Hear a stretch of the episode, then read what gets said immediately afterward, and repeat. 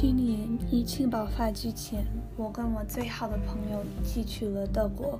虽然我去过秘鲁和爱尔兰，但这是他第一次去过，所以他很紧张。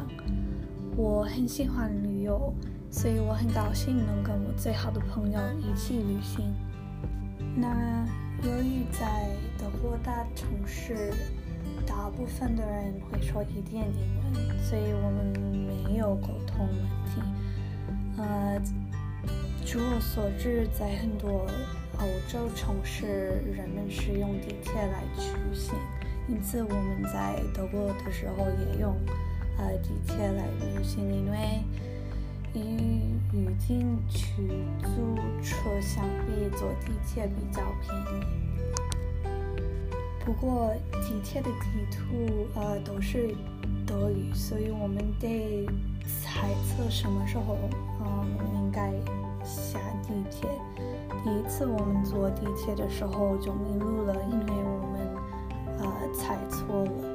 那我们原来打算去呃城市的中心，但是我们迷路了，呃，这让我的朋友非常紧张。但我不认为这是一个很大的问题，因为我们就可以再试一次，或者呃向地铁工作呃人员问方向。不过我呃放松的态度似乎让他更紧张啊，因为然后我们吵架了。他说：“我告诉你，我们应该用手机来搜查我们应该去的地方。”然后我说：“你不用担心，我们只可以问地铁工作人员。”我觉得你的反应太过度。我们吵架了以后，我担心我们的友谊就结束了。但回家以后，我们和解。他承认自己反应过度，我为没有考虑他的感情就呃道歉。嗯，不过我认为我们可能不会在一起旅游。虽然他是我最好的朋友，但是，嗯，我们对旅行持完全不同的态度。